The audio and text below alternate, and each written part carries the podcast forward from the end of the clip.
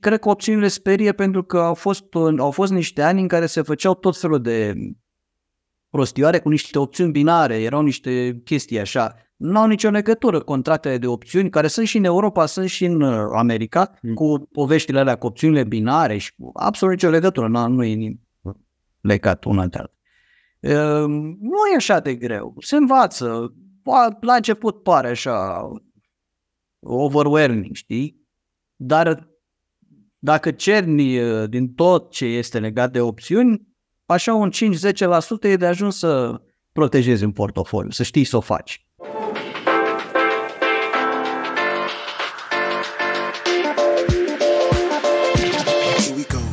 Podcastul Banii Vorbesc este realizat în parteneriat cu XTB. Salutare și bine te-am găsit la un nou episod Banii Vorbesc un episod uh, foarte interesant din punctul meu de vedere. Revenim la zona asta de investiții, că am avut un episod despre antreprenoriat data trecută.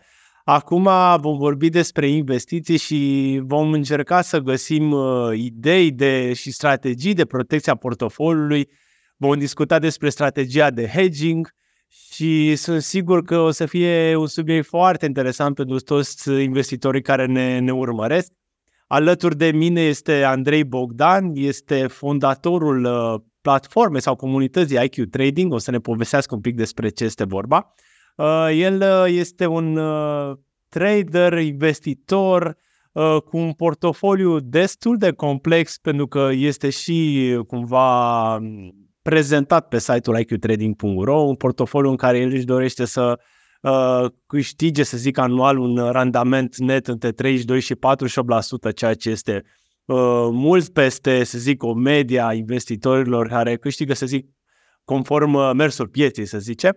Este și, uh, este, să zic, e trader de peste 12 ani, instruiește, instruiește trader și tare sunt curios să discut cu el despre partea aceasta și despre cât de greu este poate să fii trader în ziua de astăzi, unde sunt foarte mulți roboți în spate și multe altele uh, destul, de, destul de complexe. Mulțumesc foarte mult că ai uh, acceptat invitația mea, Andrei. Eu îți mulțumesc pentru invitație. Uh, hai să începem prima oară așa cu o întrebare de, de start. Uh, cine este Andrei Bogdan și, să zicem, cum a luat legătură cu, cu tradingul? Laurențiu, eu am luat legătura cu tradingul acum 12 ani. Sunt economist de profesie, am terminat uh, facultatea de management la ASE București în anul 2001 după care în anul 2003 am urmat cursurile MBA la Universitatea Americană din Londra, Huron University. Acum uh, studiez, uh, pentru că omul cât trăiește învață, da? Acum uh, studiez, fac un curs de un an și jumătate la Universitatea Politehnică din Valencia pentru a-mi lua într-un final certificarea de European Financial Advisor nu știu cum este în România, dar aici, aici e destul de dificil procesul, durează mult, ă, în fine, e destul de complicat procesul până la examenul cu statul pentru certificarea asta. Uh, și am, după cum ți-am zis, am luat legătura cu trading-ul. Cu, de fapt, nu, nu știam la vremea aia cu ce am să iau legătura, cu ce am vrut să iau legătura. Am luat legătura cu piața financiară în anul 2011 Inițial am tranzacționat acțiuni numai pe piața americană, fusesem foarte încântat uh, și cumva urmăream piața românească prin anii 2004-2005 când m-am întors în România. Am fost foarte încântat așa de ce vedeam, dar poate n-am avut, uh, eram antreprenor, am fost toată viața antreprenor și la vremea aia aveam alt focus, adică după aia mi-a părut rău, adică acum dacă mă întrebi, ți-aș zice de ce nu m-am apucat eu de piața financiară la 19 ani mm-hmm. dar nu la 30 de ani. Dar uite că asta a fost, uh, nu decidem, e undeva o soartă acolo care ne împinge într-o direcție sau alta. Deci inițial am, am tranzacționat acțiuni, mi-a plăcut, dar uh, am vrut mai mult. Simțeam că pot să fiu puțin mai complex în abordare și, în fine, prin anul 2015 am luat legătura cu piața de derivative, am intrat direct în cel mai complex uh, loc și anume în piața de opțiuni, am învățat foarte mult, după aia în anii următori am ajuns să tranzacționez și contracte de futures și CFD-uri așa ca, ca să văd și eu despre ce e vorba acolo, dar în principiu focusul meu este pe contractele de opțiuni și pe contractele de futures. Însă eu tranzacționez orice, adică eu nu am o preferință anume, am poziții și de acțiune, am poziții și de futures și de opțiuni în funcție de cum e nevoie și cum construiesc strategiile. Să zicem că am toată geanta cu scule la mine, le am pe toate și le folosesc în funcție de situație. Deci tu ești mai mult un trader decât un investitor, să zic așa. Eu mă consider uh, un, să zic, un alocator de capital. Eu aloc capital. Dacă e să fie pe, trei, pe termen lung, e pe termen lung. Dacă e să fie pe termen scurt, e pe termen scurt. Da, cred că din, depinde din ce perspectivă privești. Sunt un speculator, oricum ar fi. Mm-hmm. Ok. Dacă poți să o consideri așa. Ceea ce, cum să zic, fără speculatori n-am avea piața pe care o avem. Adică trebuie să existe speculatori în viață, așa cum trebuie să existe și investitori, pozițiile de, nu, de protecție nu se pot lua decât dacă există și speculatori, companiile mari de mărfuri nu își pot vinde mărfurile decât, sau nu își pot proteja producțiile ulterioare, cum ar fi companiile de petrol sau de orice fel de marfă, dacă n-ar exista pe piață și speculatori și piața n-ar exista fără speculatori. Și cred că cumva mă încadrez în zona aia de speculator. Am înțeles, am înțeles. Tu ai așa pe, pe IQ Trading, ai acolo portofoliul tău. Ești destul de deschis din punctul ăsta de vedere, însă... Am un uite... portofoliu. Am un, un portofoliu. Ok. Hai, hai să mergem pe varianta aceea. Cel care e acolo, da. Uh-huh. Dar dacă e să se uite un începător și intră pe pagina respectivă, cred că o să-i fie destul de greu să le înțeleagă efectiv cum este el împărțit în cote și așa mai departe. Ne poți face așa un uh, fel de, nu știu, descriere a portofoliului da. respectiv? Da. O să fac descrierea, dar nu e o chestiune foarte simplă. Dar încerc să o pun în cel mai simplu termen, cel, cei mai simpli termeni. Eu sunt un... Uh, aplecarea mea este către partea cantitativă. Adică eu vreau să, sau caut să speculez mișcările cantitative din piață și nu, nu neapărat cele fundamentale. În, în ce sens? De exemplu, matematica financiară ne zice niște lucruri și nu vreau să intru în detalii tehnice, niște seturi de probabilități pentru diverse situații. Da? Există tot felul de indicatori. Probabilitățile financiare funcționează în principiu în mare parte din timp. Eu caut să beneficiez de probabilitățile din matematica financiară când ele funcționează și să speculez momentele când nu funcționează. Sunt ceea ce poți numește un quant trader sau alocator de capital, dacă vrei. Da? Ei, portofoliul ăla e cumva construit așa. Portofoliul ăla e construit pe principiu că piața, la modul fundamental, este short volatility, adică shortează volatilitatea. Și dacă ai un portofoliu lung, să zicem în S&P 500, ai cumpărat un ETF de S&P 500. Tu, la modul fundamental, de fapt, vizi volatilitatea. Piața, în mecanica ei, pe termen mediu și lung, are tendința de a suprima volatilitatea. Și politica băncilor centrale și așa mai departe suprimă volatilitatea. Și atunci, în principiu, portofoliul ăla este construit sub o formă sau alta, să speculeze faptul că la modul fundamental piața încearcă să suprime volatilitatea. Acum, cum este el construit, depinde și de situația economică, macro, de mm, sezonalitatea pieței, de exemplu. E posibil ca uh, la sfârșitul trimestrului 4 după vacanța de Crăciun, când intru în trimestrul 1 de anul viitor, să-i modific radical structura, în funcție de cum văd eu. Uh, dar structura lui este în principiu încearcă în principiu să speculeze acest balans al pieții de a suprima volatilitatea, după aia de a o exacerba, dar asta când o face, o face pe termen scurt, după aia de a suprima din nou și așa mai departe. Iarăși, să pariezi pe o mișcare de volatilitate, poți să o faci și tranzacțiune de S&P 500, nu neapărat produse complexe de volatilitate. Portofoliul ăla tranzacționează în principiu, alocă în produse mai complexe. Cam Mhm. Cam asta e ideea lui. A, ideea lui fundamentală este că piața pe termen mediu și lung începe să comprime volatilitatea. Asta e ideea portfoliului. Ok. Acum, el, el, o secundă, el în felul ăsta obține randamente mult mai mari decât S&P-ul, are perioade în care are drawdown-uri mai mari decât S&P-ul, dar per total, ideea lui de bază este că dacă S&P-ul stagnează, portofoliul ăsta crește ca și cum S&P-ul ar crește. Asta e marea lui uh, găselnița lui, ca să zic așa. Mm. Adică dacă S&P-ul acum o să fie lateral la 4300 6 luni de zile, ăsta crește cu 30%. Pe când S&P-ul rămâne tot acolo. Dacă Am- S&P-ul o să scadă cu 10%, ăsta o să scadă probabil cu 15-20%. Dacă S&P o să crească cu 20%, ăsta o să crească cu 70%. Cam asta e logica lui. Logic. Și acum, Dar din trebuie să în fim octombrie, în octombrie 2023, cam A stagnat. care ar fi, cam care a fost? uh, A stagnat? A stagnat, efectiv, da. Am început octombrie, mă rog, nu vreau să dau cifre, cu cât am început octombrie și acum e tot pe acolo. Aseară era undeva unde a început octombrie. Dar el a stagnat, dar el a marcat profituri, profituri pe tot felul de tranzacții de protecție. În care în momentul în care piața a început să scadă și volatilitatea să crească, alea au produs bani, deci cumva se vede ce a făcut un portofoliu de ăsta când se iese un pic din zona de volatilitate și se intră într-o oarește normalitate și atunci cumva, atunci se vede de fapt ce a făcut el. Ok. Uh, Dar e un portofoliu complex, moderat agresiv, deci nu e pentru oricine genul ăla de portofoliu. Este gestionată special manual de tine sau ai poate și, Ah, nu, nu. nu știu, robot sau... uh, Nu, nu, Asta, deci îl este manual. gestionez manual ca orice manager de portofoliu. Îl uh, ajustez uh, în permanență, mă rog, îl rebalansez dacă să folosim termeni mai corecți. Îl și ajustez din când în când, dar în principiu uh, nu, e un portofoliu gestionat activ.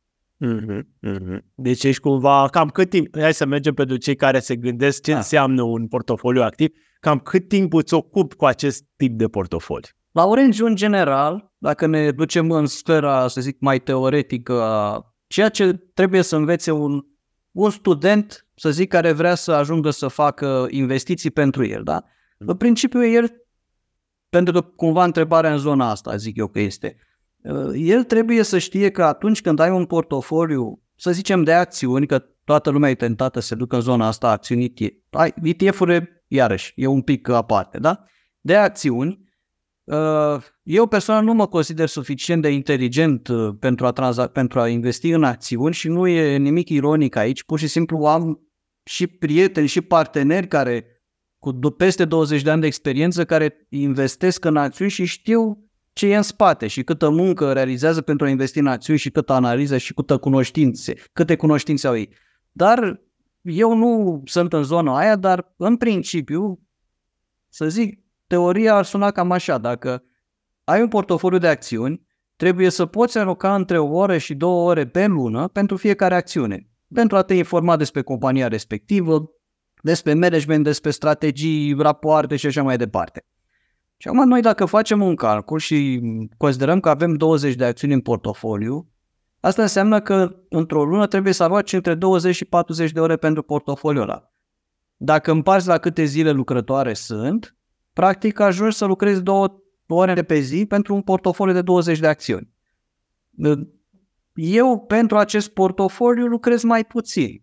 De ce lucrez mai puțin? Pentru că mă refer la gestionarea lui zilnică. Mhm. Pentru că el are puține poziții. El are 3, 4, 5 poziții maxim. Um, Grosul este pe an- niște active din zona volatilității și din zona bondurilor care, la care fac ajustări practic. Mhm. Nu am în mod special. Analiza mea zilnică este analiza macro a pieții și a mecanicii pieții și cantitative și știu să văd cum e poziționată piața de derivative, dacă sunt posibilități ca într-o zi piața să fie atrasă într-o anumită zonă sau alta și în funcție de asta eu ajung să fac ajustări. Dar lucrez mai puțin decât lucrează un manager de portofoliu standard, da? o persoană care are un portofoliu personal da? de acțiuni. Așa, la prima vedere, dacă e să te gândești, majoritatea consideră că ar lucra mult mai mult la un portofoliu de genul cum ai, uh, cum ai tu, decât la unul cu acțiuni. Sau cel puțin așa este așa să La promovezi. Orange mult uh, știi unde mu, mu, acel mult știi ce este de fapt, este uh, lupta pentru a, aj- să ajungi cumva să zic la expertiză, da? Considerăm că în orice domeniu expertiza e 10.000 de ore. 10.000 de ore, dacă calculezi așa foarte succint, îți iese 5 ani de muncă full-time. Aici, ăștia 5 ani de muncă full-time au fost, a fost mult, adică folosești într-un, în, în ceea ce faci multă muncă care a fost în spate, ani și ani de zile. Nu neapărat să faci ceva pe portofoliu, dacă ar fi un portofoliu de acțiuni individuale, da, acolo ar fi un pic mai multă muncă, pentru că apare în permanență câte ceva la fiecare companie. Aici sunt mai mult chestii macro de analizat și de mecanica pieții și tot felul de rapoarte cantitative pe care le iei, le plătești și le iei și te uiți pe ele. Cum erai tu acum 12 ani și cum ești acum? Uh, cum te-ai schimbat așa ca evoluție? Uh, e clar că am pielea mult mai tăvăcită decât era atunci. Eu consider, Laurențiu, că în viața, hai să unui trader, eu am vrut să fiu trader. Dar bineînțeles că nu aveam nicio idee. Ideile mele erau complet uh, paralele cu realitatea. Dar asta voiam eu să fiu. Și am ajuns așa în timp să uh, concluzionez că o persoană poate să treacă prin niște etape în, în dorința de a ajunge să facă asta. Eu le definesc așa. Eu o primă perioadă de optimism uh, irațional de exuberanță irațională, în care persoana și își, uh, își închipuie că traiectoria va fi așa de la început, că o să aibă el un feeling și că o să-și dea el seama și că o să uite pe niște, o să tragă trei linii pe grafic și în mod miraculos lui o să iasă ceea ce la alții nu le iese și traiectoria lui o să fie așa o curbă verde frumoasă, Uh, aia e prima perioadă în care de multe ori se întâmplă și cu un pic de noroc să îi confirme inițial că așa poate să fie, să câștige un pic la început și așa mai departe. După care se izbește de realitatea pieței financiare în care distribuția matematică a prețurilor de fapt este aleatoare și ceea ce pare logic nu e logic și ceea ce s-a întâmplat are logică pe care în realitate noi nu putem să ne dăm seama. Noi credem că am tras niște concluzii, dar în realitate poate că lucrurile stau complet altfel și, mă rog, faptul că e bazată pe hazard și incertitudine e, e greu de mestecat de o persoană care intră în activitatea asta. Faptul că, de fapt, regulile din viața noastră de zi cu zi nu se aplică în piața financiară și în trading.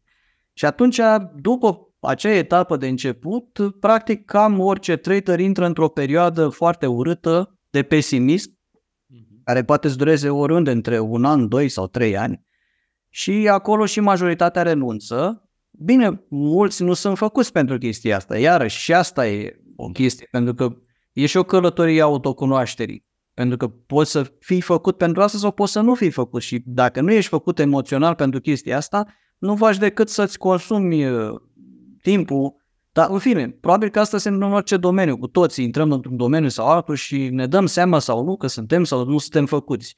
Eu am ajuns la un moment dat să fac vânzări directe, acum mulți ani, ca antreprenor. Și mi-am dat seama că nu era de mine. Adică eu nu, nu eram, o, eram o persoană sofisticată care nu puteam să încerc să întrețin relații cu tot felul de persoane care ar trebui să cumpere de la mine. Nu puteam, nu eram eu mi-am dat seama și aici e la fel. În fine, după perioada asta de 2-3 ani în care într-adevăr se e luptă, dacă se trece de perioada asta, se ajunge totuși în perioada de optimism rațional, eu așa o zic, eu așa o consider pentru mine, în care cumva ești conștient că vei câștiga, sunt conștient că voi câștiga, adică nu pun proba că voi încheia un an pe pierdere, nu există așa ceva. Am avut un an pe pierdere acum mult de tot, prin 2018 am făcut o greșeală mare, dar în rest niciodată n-am pierdut, adică aici e o chestie de optimizare.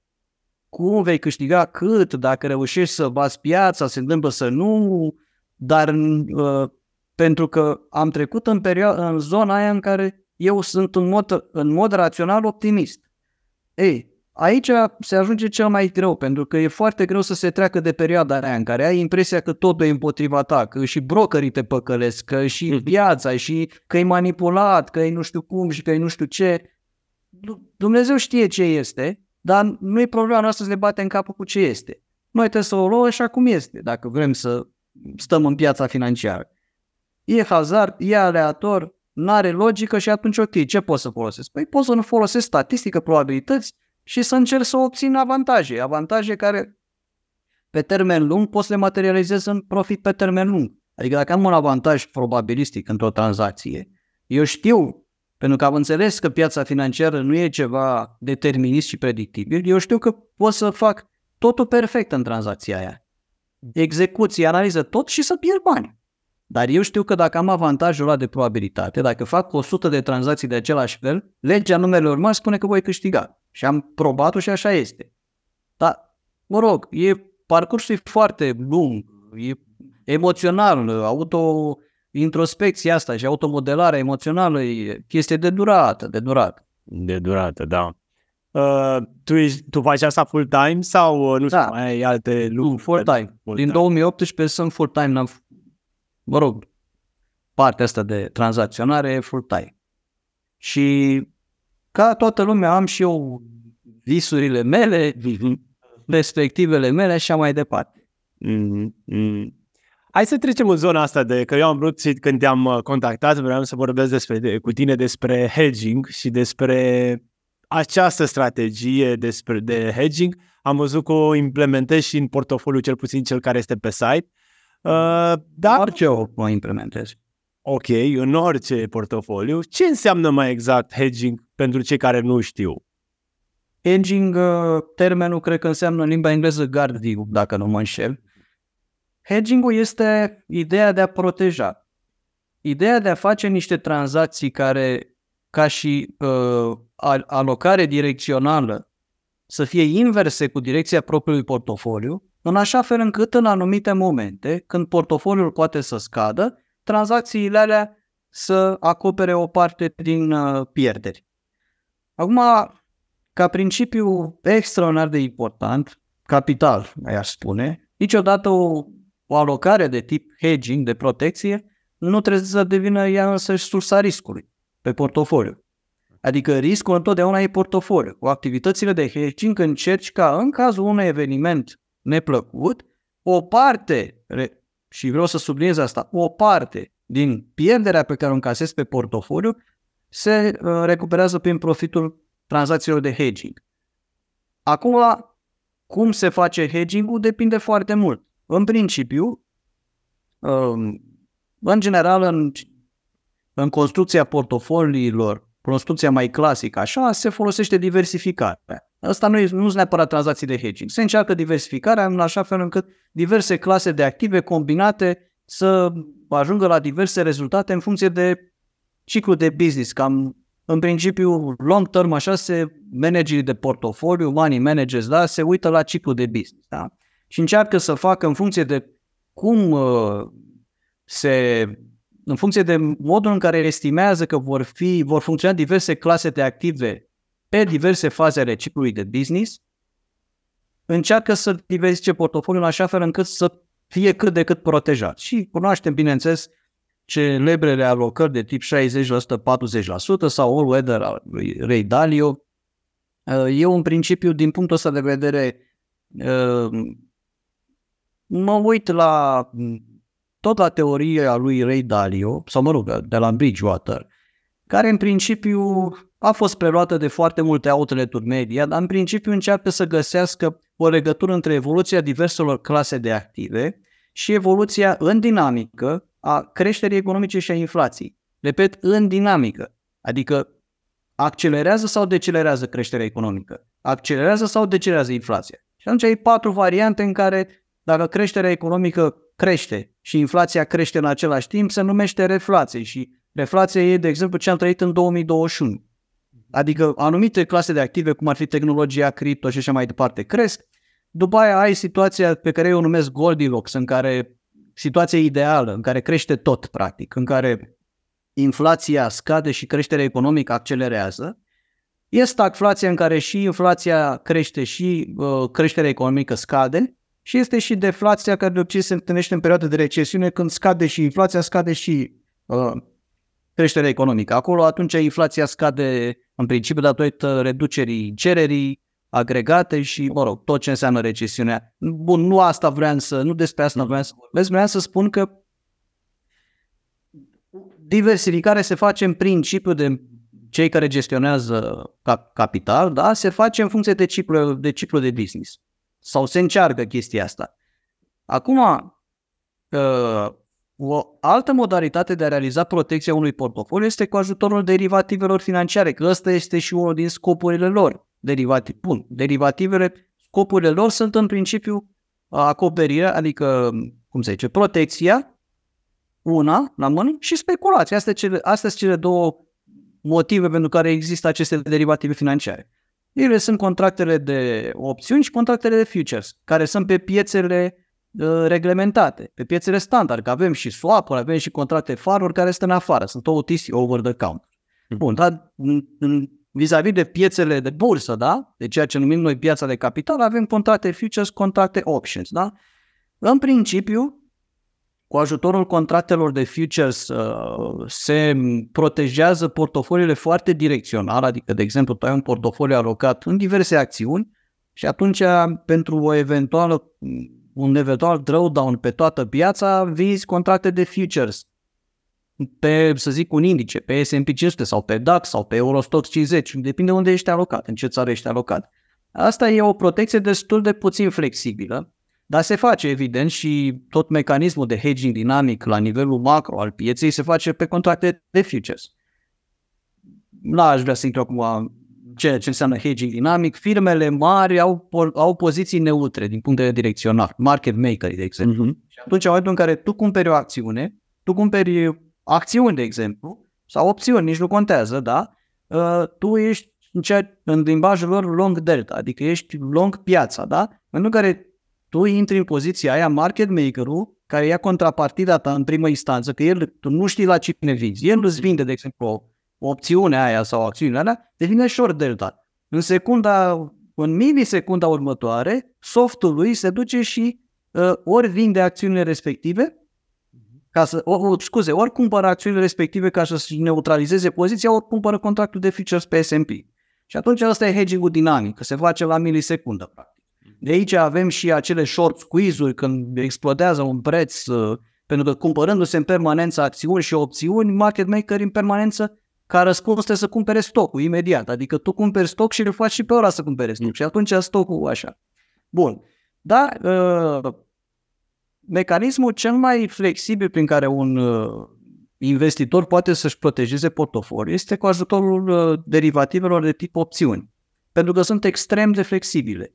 Adică tu poți să ai un portofoliu lung și împotriva portofoliului respectiv să vinzi niște opțiuni la o distanță suficient de mare de unde ești tu cu portofoliu acum, cu riscul ca dacă prețul ajunge acolo să fii obligat să ieși din tranzacție la prețul ăla și atunci tu te gândești, ok, unde mi-ar conveni să lichidez o parte din portofoliu? Să zicem S&P, acum ai 4250. Mm-hmm. Păi la 4400, vând o opțiune la 4400, încasezi niște bani, împotriva portofoliului, da? Mhm. Repet, riscul e că dacă ajunge mâine la 4400 să trească, să trească să lichidezi bucata aia de portofoliu.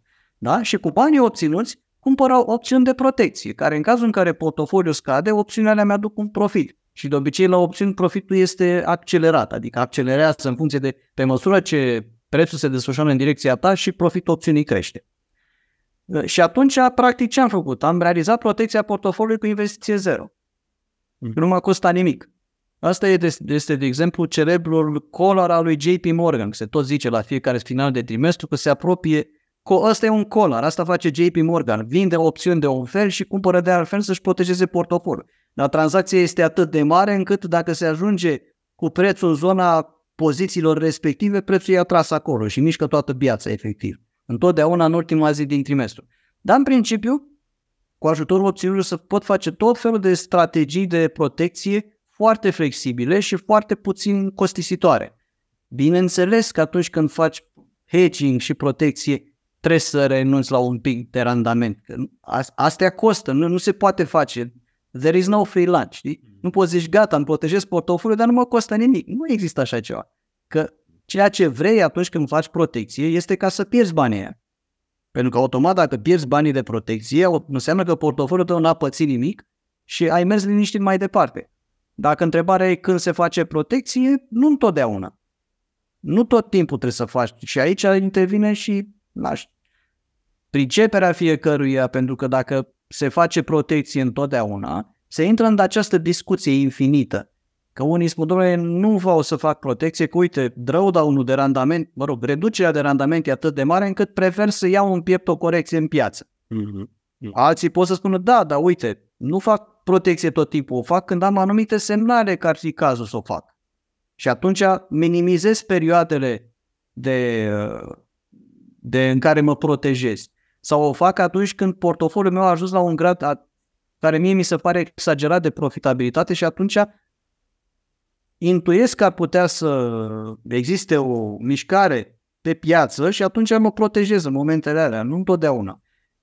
Aici depinde de fiecare, dar protecția în sine înseamnă să realizezi niște tranzacții, în special pentru investitorul individual, lui este accesibil uh, tranzacționarea cu derivative simple, uh, gen opțiunile da, mhm. sau futures-ul, uh, pentru a te proteja în cazul unui eveniment neprevăzut în piață. Trebuie să știm că protecția costă niște bani, dar ideea este că odată ce ai cheltuit să-i consideri pierduți și în același timp ea trebuie să poată produce ca și randament pe alocarea aia de protecție exponențial față de alocarea respectivă și de asta se folosesc derivativele, astfel încât să poată să recupereze o parte din uh, pierderea de pe portofoliu. Și repet că asta mi se pare extraordinar de important, niciodată alocarea aia de protecție nu trebuie să, ca și risc, nu trebuie să fie un risc nici măcar comparativ cu portofoliul în sine, pentru că portofoliul riscă într-o parte, ai risc în cealaltă parte. Riscul tău trebuie să rămână portofoliu. De aia se zice că niciodată hedging-ul nu trebuie să devină sursa riscului, el este doar sursa de protecție. Riscul rămâne portofoliu. Portofoliu. Dar dacă e să luăm, să zic, poate un, hai să zicem, două exemple mai, uh, mai concrete. Uite, majoritatea care ne, as- ne ascultă pe noi aici la podcast sunt ori investitori poate în acțiuni individuale, nu contează 50 acțiuni, sau uh, o mare parte dintre ei sunt în ETF-uri, în special pe indici. Uh-huh care ar fi opțiunile lor de protecție dacă ar fi pentru ele? Uh, pentru acțiunile individuale, uh, dacă discutăm de protecția prin instrumente derivative, da? Uh-huh, uh-huh. Există și ETF-uri care în principiu dau diverse expuneri inverse uh, și inclusiv expuneri pe creștere de volatilitate, dar trebuie să știm că toate aceste ETF-uri au costuri de menționanță destul de mari și atunci o alocare în genul ăsta de ETF, chiar dacă mm, ETF-ul, să zic, poate că uh, underlying-ul lui, mă rog, activul, activele suport pe care sunt construite ETF-urile respective, poate nu se depreciază neapărat, dar ETF-ul, având costuri de mentenanță mare, ajunge să deprecieze în timp. Dar, pentru un investitor care are investiții în acțiuni individuale, ținând cont că poate că contractele futures îi sunt puțin uh, uh, inaccesibile, însă în Europa, pe piața europeană, pe deosebire de piața americană, avem contracte de futures pe acțiuni și sunt destul de accesibile. De exemplu, aici în Spania există contracte de futures pe acțiuni care sunt extrem de accesibile, sunt ieftine, efectiv. Mhm. De ce? Ca un levier foarte mic, uh, sunt inclusiv contracte de futures cu paritate 1 la 1 față de acțiuni, pe indice, de exemplu. Mm. Și în Europa, în general, se poate, dar în America e puțin mai dificil pentru că contractele futures sunt mari, contracte de futures pe acțiuni nu mai există, deci puțin poate alocarea pe acțiuni individuale e un pic greu de protejat cu futures. În schimb, cu contracte de opțiune, atâta vreme cât acțiunea individuală are lichiditate suficientă și are opțiuni listate, bine, și opțiunile respective au și ele suficientă lichiditate, că și aici e o discuție, sunt nenumărate tipuri de strategii extrem de simple care protejează ca să-ți dau un singur exemplu, am 100 de acțiuni Apple okay. pe care eu le-am cumpărat, nu știu, la... Nici nu știu câte e Apple acum. Vezi că dacă nu urmăresc acțiuni doar zicem la 150, 130, da? Și eu pot să cumpăr o... și să zicem că eu acum mă tem că poate să urmeze un drawdown pe Apple, dar eu nu vreau să uh, să-mi reduc poziția. Vreau să trec peste un drawdown, da? dacă e se întâmplă. Și atunci eu am variante simple. De exemplu, dacă am cumpărat acțiunile ei până la 130, cumpăr o opțiune, cât, cât consider eu că e pericolul, zice o lună de zile de acum încolo. Ok.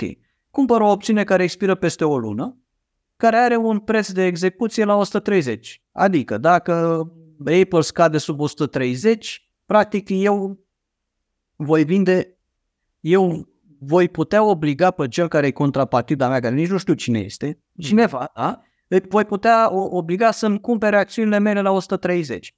Atunci eu dau 100 de dolari pe opțiunea aia sau, abar n-am, 50, 70 de dolari cât o să coste ea și atunci eu sunt niștit că pentru ăștia 70 de dolari, în orice situație, pe, în, peste o lună de zile, eu nu am cum să fiu în pierdere cu portofoliul meu.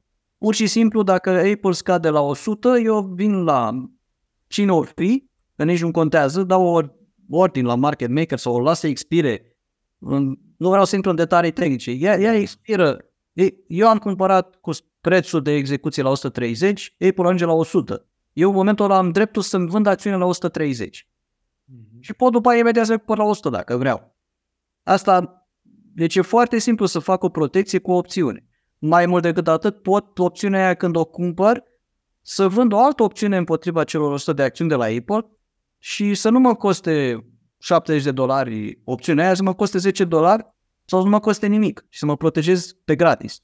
Dar pe gratis e un pic forțat, pentru că, de fapt, dacă eu vând o opțiune la 160 și ei ajunge la 160, atunci o să fiu eu obligat să ies din poziție la 160. Dar îmi fac calculul, am luat la 130, ies la 160, asta e, sunt mulțumit cu asta, eventual dacă mai scade după aia le recumpăr și le cumpăr din nou poziția. Întotdeauna trebuie să existe, nu este nimic fără risc. Mm-hmm. Oricum ai jonglat cu toate chestiile astea, undeva ceva trebuie să dai, să riști. Știi? Că păi nu e risc free nimic până la urmă. Nimic, da. Că... Deci se poate, chiar și pe, iar pentru ETF-uri, se, pentru ETF-uri se pot aplica aceleași uh, strategii. Bine, eu am zis acum o numai două, sunt mai multe strategii, mm-hmm. dar la, în, în, în condițiile în care discuți de ETF-uri, deja e, poți să te duci și în zona chestiilor mai generice. Adică dacă am un ETF, să zicem, în tehnologie și știu că tehnologia este 30% din S&P, pot să mă protejez direct cu S&P-ul, de exemplu. Mm-hmm. Adică deja când discuți de ETF-uri poți să te duci și către protecții un pic mai generice, nu neapărat specifice acțiunilor respective. Dacă suntem începători, cum, cum să, nu știu, cum să ne educăm pe zona asta de opțiuni? Cum să, cum să începem pe uh, partea asta? Opțiunile sunt niște instrumente foarte complexe, dar uh, la nivelul de bază simplu sunt nu sunt deloc complexe. Uh-huh. Adică, pentru ca un investitor începător să facă ce am zis eu acum, trebuie să învețe 5% din tot ce e de învățat despre opțiuni. După aia depinde de fiecare dacă merge mai departe cu învățatul sau nu. Dar pentru chestii absolut de bază este foarte simplu. Bine, acum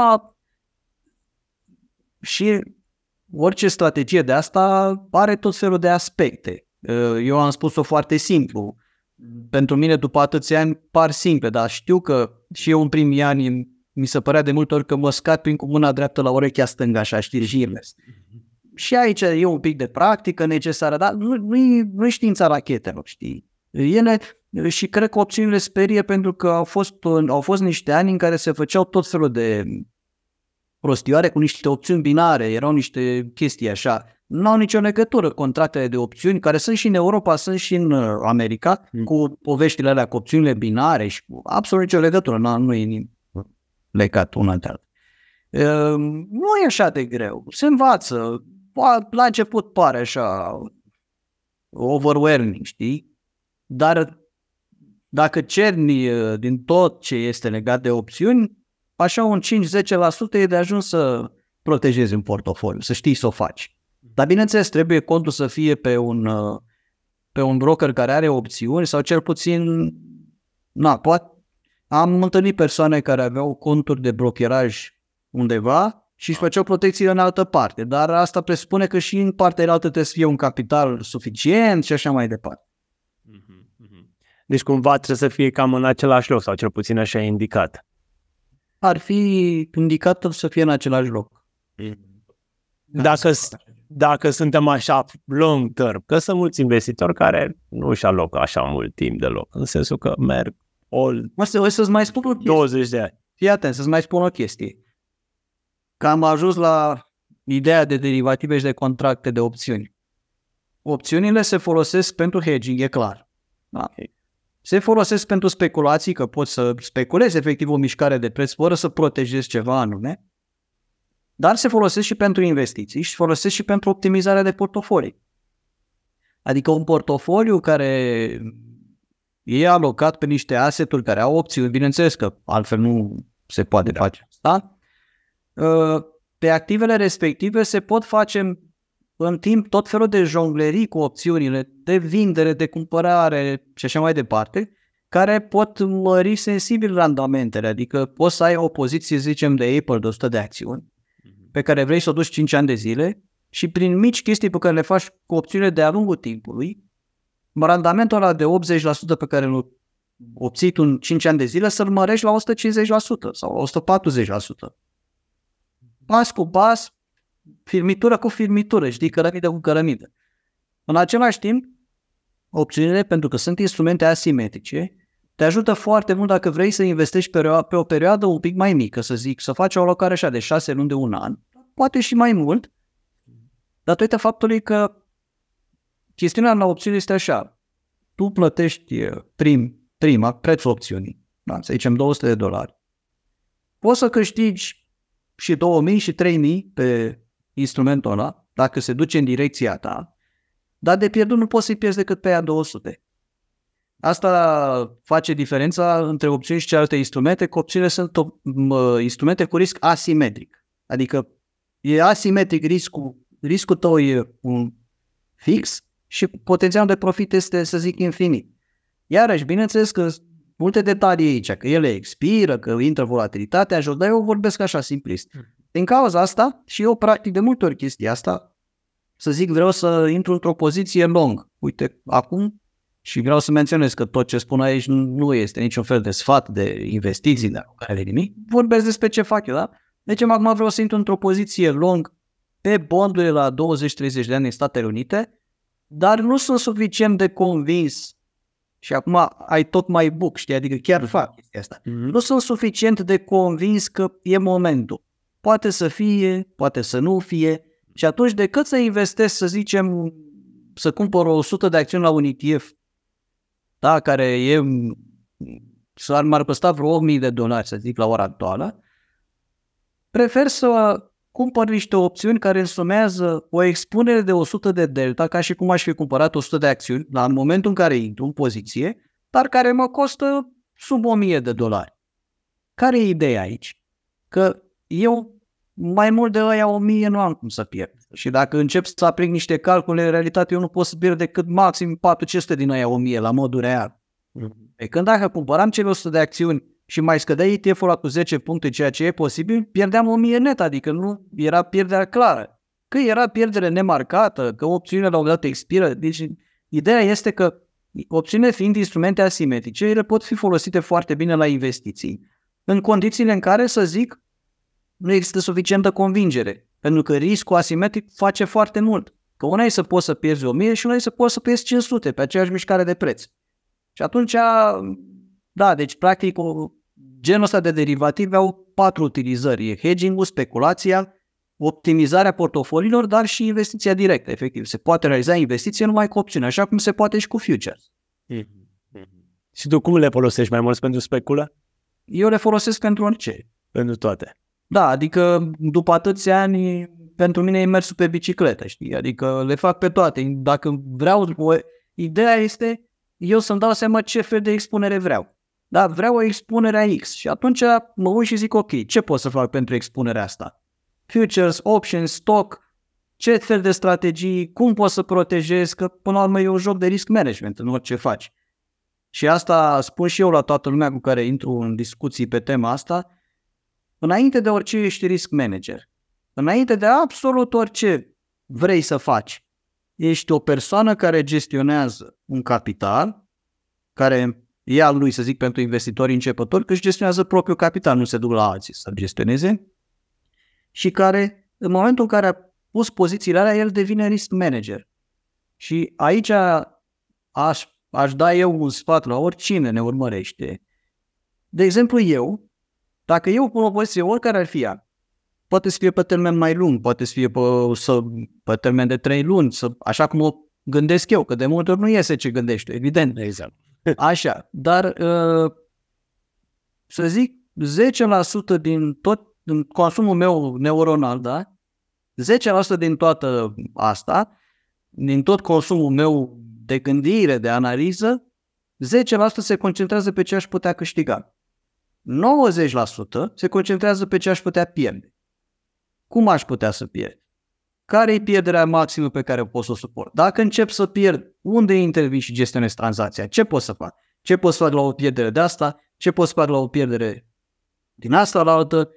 Mă apropii de momentul în care arunc prosopul da, și capitulez, cât poate să fie pierderea acolo, cum pot să fac și ideea este că dacă am un plan de acțiune, repet, pe orice fel de poziție ar fi dacă am un plan de acțiune foarte clar și am disciplina să-l respect, practic, din punctul meu de vedere, dorm liniștit. Pentru că știu ce am de făcut. Mi-am asumat, am acceptat riscurile respective, am planul de acțiune, ce mi se poate întâmpla? Băi, nimic, că e în plan orice s-ar întâmpla. Și atunci eu sunt liniștit. Că n-ai cum să faci activitatea asta dacă nu gândești așa. Dar cred că asta, asta e una dintre marile greșeli ale da, da. celor începători, că n-au planuri. N-au, n-au, n-au, nu înțeleg că trebuie să facă risk management. Tot ce trebuie să facă, repet, 90-90% din tot ce trebuie să facă ei se gândească cum naiba să fac dacă e să pierd, să pierd cât mai puțin, să nu pierd mai mult decât aș fi dispus să accept, cum să gest, poate pot să fac diverse strategii prin care să minimizez niște pierderi dacă încep să apară, pierderea. Urmăream un trader uh, mai de mult, un trader american care se mutase în Australia și tranzacționa commodities, mărfuri, pe piața din Australia. Bine, Australia e o piață unde se tranzacționează foarte mult mărfuri. Da?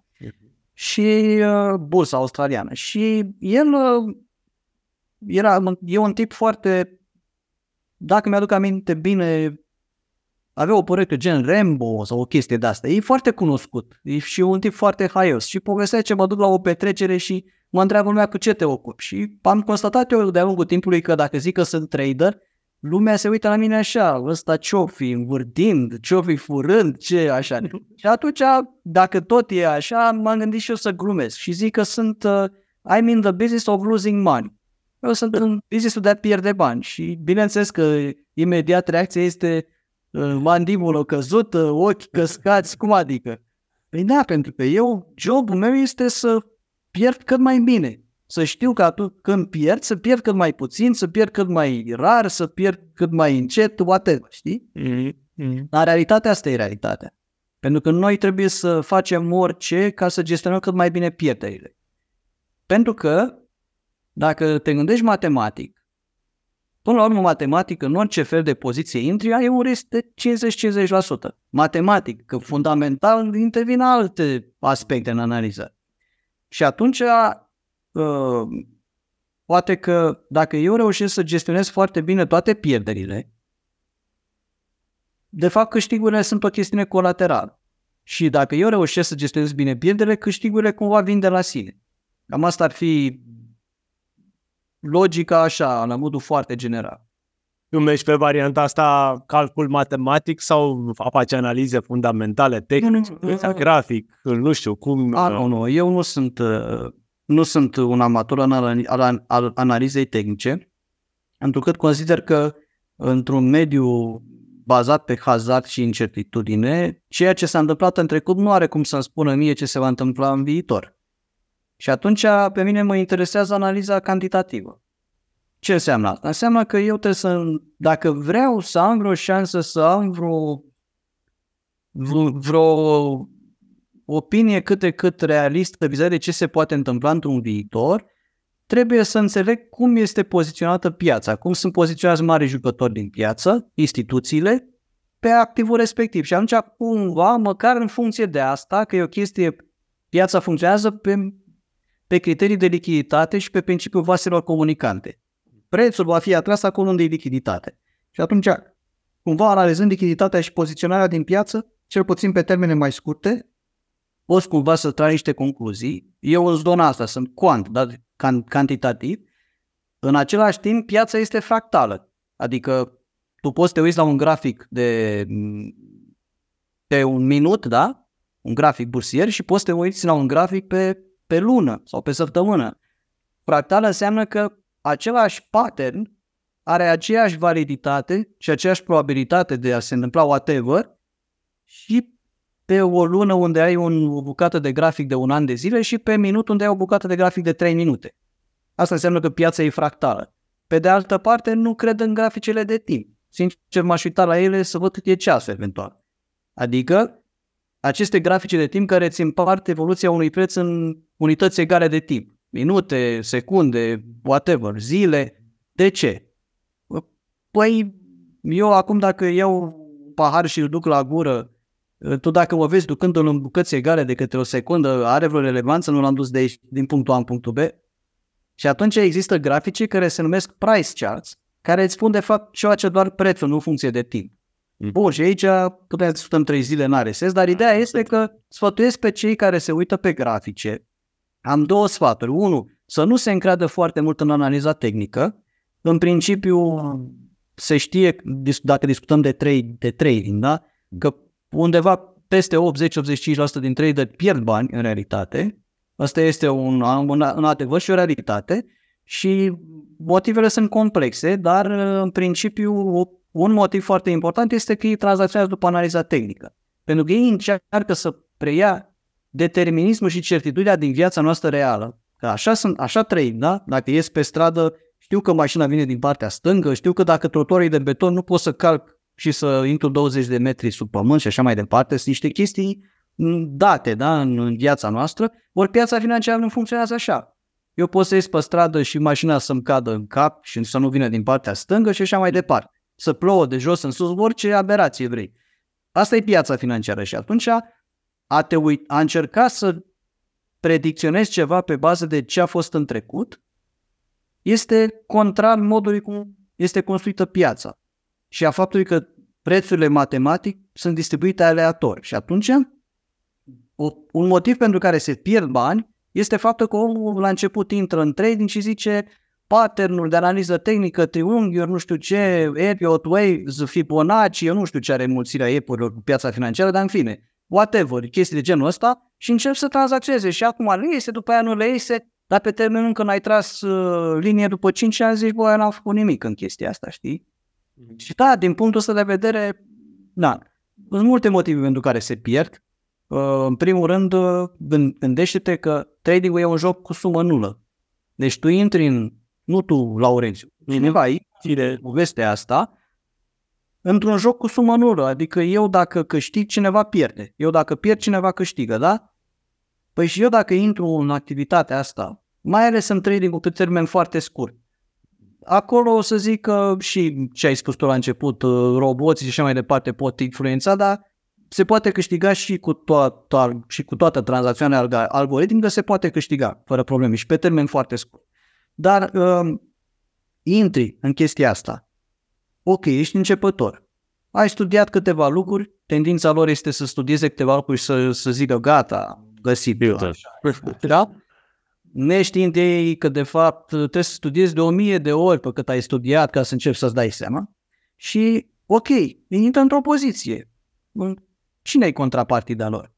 De multe ori cineva ca ei, dar de multe ori cineva care are 20 de ani de experiență sau un algoritm. Cum poți să câștigi dacă tu... E ca și cum... E un sport de performanță. Intri și joci tenis, joci tenis cu Simona Halep și vrei să o bați din primul meci. N-ai cum. În fine, am divagat. Oricum, ideea da. e că uh, nu mai știu, era întrebarea, dacă era legat de grafice, nu. Da. nu Tehnică mi fundamental. Da, mm. da, da. A, da, fundamental depinde la ce termen te uiți. Eu, de exemplu, eu nu fac, eu nu tranzacționez companii, nici măcar nu le tranzacționez. Mm. Deci nu analizez companii, dar uh, pentru că tranzacționez indici și chestii, să zic, mărfuri, aur, petrol, indici, analize, analiza mea întotdeauna fundamentală e macro. Așa că asta era întrebarea. Deci mă uit la chestii cantitative macro. din piață ca să-mi dau seama pe termen scurt de anumite evoluții care se pot întâmpla și mă uit macro, efectiv, și încerc Și în permanență, în esență, prețul în piață nu reprezintă realitatea economică. Aici e o mare confuzie care se face și am văzut foarte mulți trader și pe uh, grupul nostru care discută, că avem și un grup de Telegram și îl las la liber și urmăresc cam ce discutăm noi acolo. Au, au avut tendință, și mai ales acum în 2023, să facă trading pe motive macro. Ori asta nu o să funcționeze niciodată. Adică gen, uite, avem niște raportări macro care nu sunt în regulă, trebuie să scadă piața, bagă short cât, cât cuprinde și piața crește cu 15-20% și după aia, au dar cum e posibil așa ceva? Greșeala este de abordare, pentru că piața și o acțiune, tu dacă te uiți la acțiunea Apple acum, prețul lui Apple nu reprezintă ceea ce cred investitorii despre evaluarea lui Apple din prezent cât valorează compania Apple și așa mai departe. Aia se poate vedea în tot felul de indicatori financiari. Prețul lui Apple reprezintă și evoluția dinamică a prețului Apple, prețului lui Apple reprezintă ceea ce cred investitorii că se va întâmpla cu profitul lui Apple în viitor. Și atunci, practic, piața în permanență votează, investitorii votează cu propriul portofel vis-a-vis de ceea ce crede că va fi în viitor un activ financiar. Degeaba intrăm mai într-o recesiune acum, dacă perspectivele sunt că în șase luni uh, lucrurile se vor calma, că piața se va cumpăra, de fapt, în realitate. Pe orice scădere. Am dat un exemplu da, da, da. așa de simplu. Nu e atât de simplu. Eu am, am uh, urmărit foarte, foarte multe outlet-uri din astea de informații. Am plătit. Am plătit și mii de dolari pe an pentru informații, da? analize și mai departe concluzia mea a fost că uh, mare parte nu s-a meritat să plătesc. Bun, adică, adică în ce sens? Oricât de profesioniști au fost, oricât de mulți analiști au avut în spate, că sunt unii care au echipe, au 30 de analiști, niciunul niciodată cu adevărat n-au reușit să uh, prevadă ce s-a întâmplat cu adevărat în piață. Și atunci ce a funcționat la mine a fost să cred că oricum nu contează.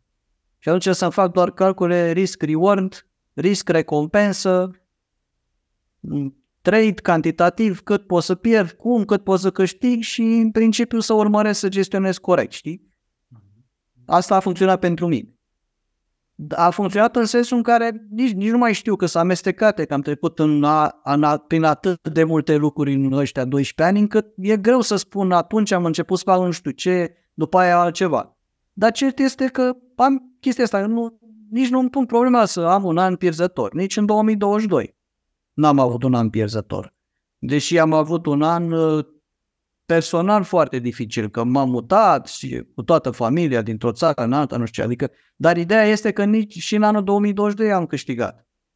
N-am câștigat așa mult ca în 2021, dar n-am pierdut, adică piața a făcut altceva. Dar asta cumva vine în momentul în care realizez de fapt că nu e știința rachetelor și că nu e așa de greu, dar pe de altă parte a fost și foarte multă muncă și foarte mult studiu ca să ajung la siguranța asta. Da. Am ajuns la final. Uh, îți mulțumesc tare mult de, de discuția noastră, dar înainte de toate aș vrea să te întreb unde te găsește lumea și cum îi poți ajuta dacă e să, să te... Uh, noi avem, uh, mulțumesc pentru întrebare, noi avem o comunitate care se numește Trading și Investiții. E un grup de Facebook care are undeva pe la 8.000 de membri, dar uh, care sunt bine filtrați așa și discuția e destul de uh, aplicată acolo. Uh, eu mai am și un uh, canal de YouTube care se numește la fel, unde mai public diverse analize și așa mai departe. Uh, noi realizăm, avem un singur produs pe care îl oferim practic și anume un program de training pentru cei care vor să facă ce facem și noi, adică vrei să înveți să faci trading sau investiții, că sunt împreună și partea de protecție și așa mai departe, ok, noi te învățăm să o faci așa cum o facem noi. În viața financiară se poate câștiga în multiple feluri. Nu deține nimeni nici uh, cheia succesului, nici nu există rețeta succesului, există modalități de a o face, știi?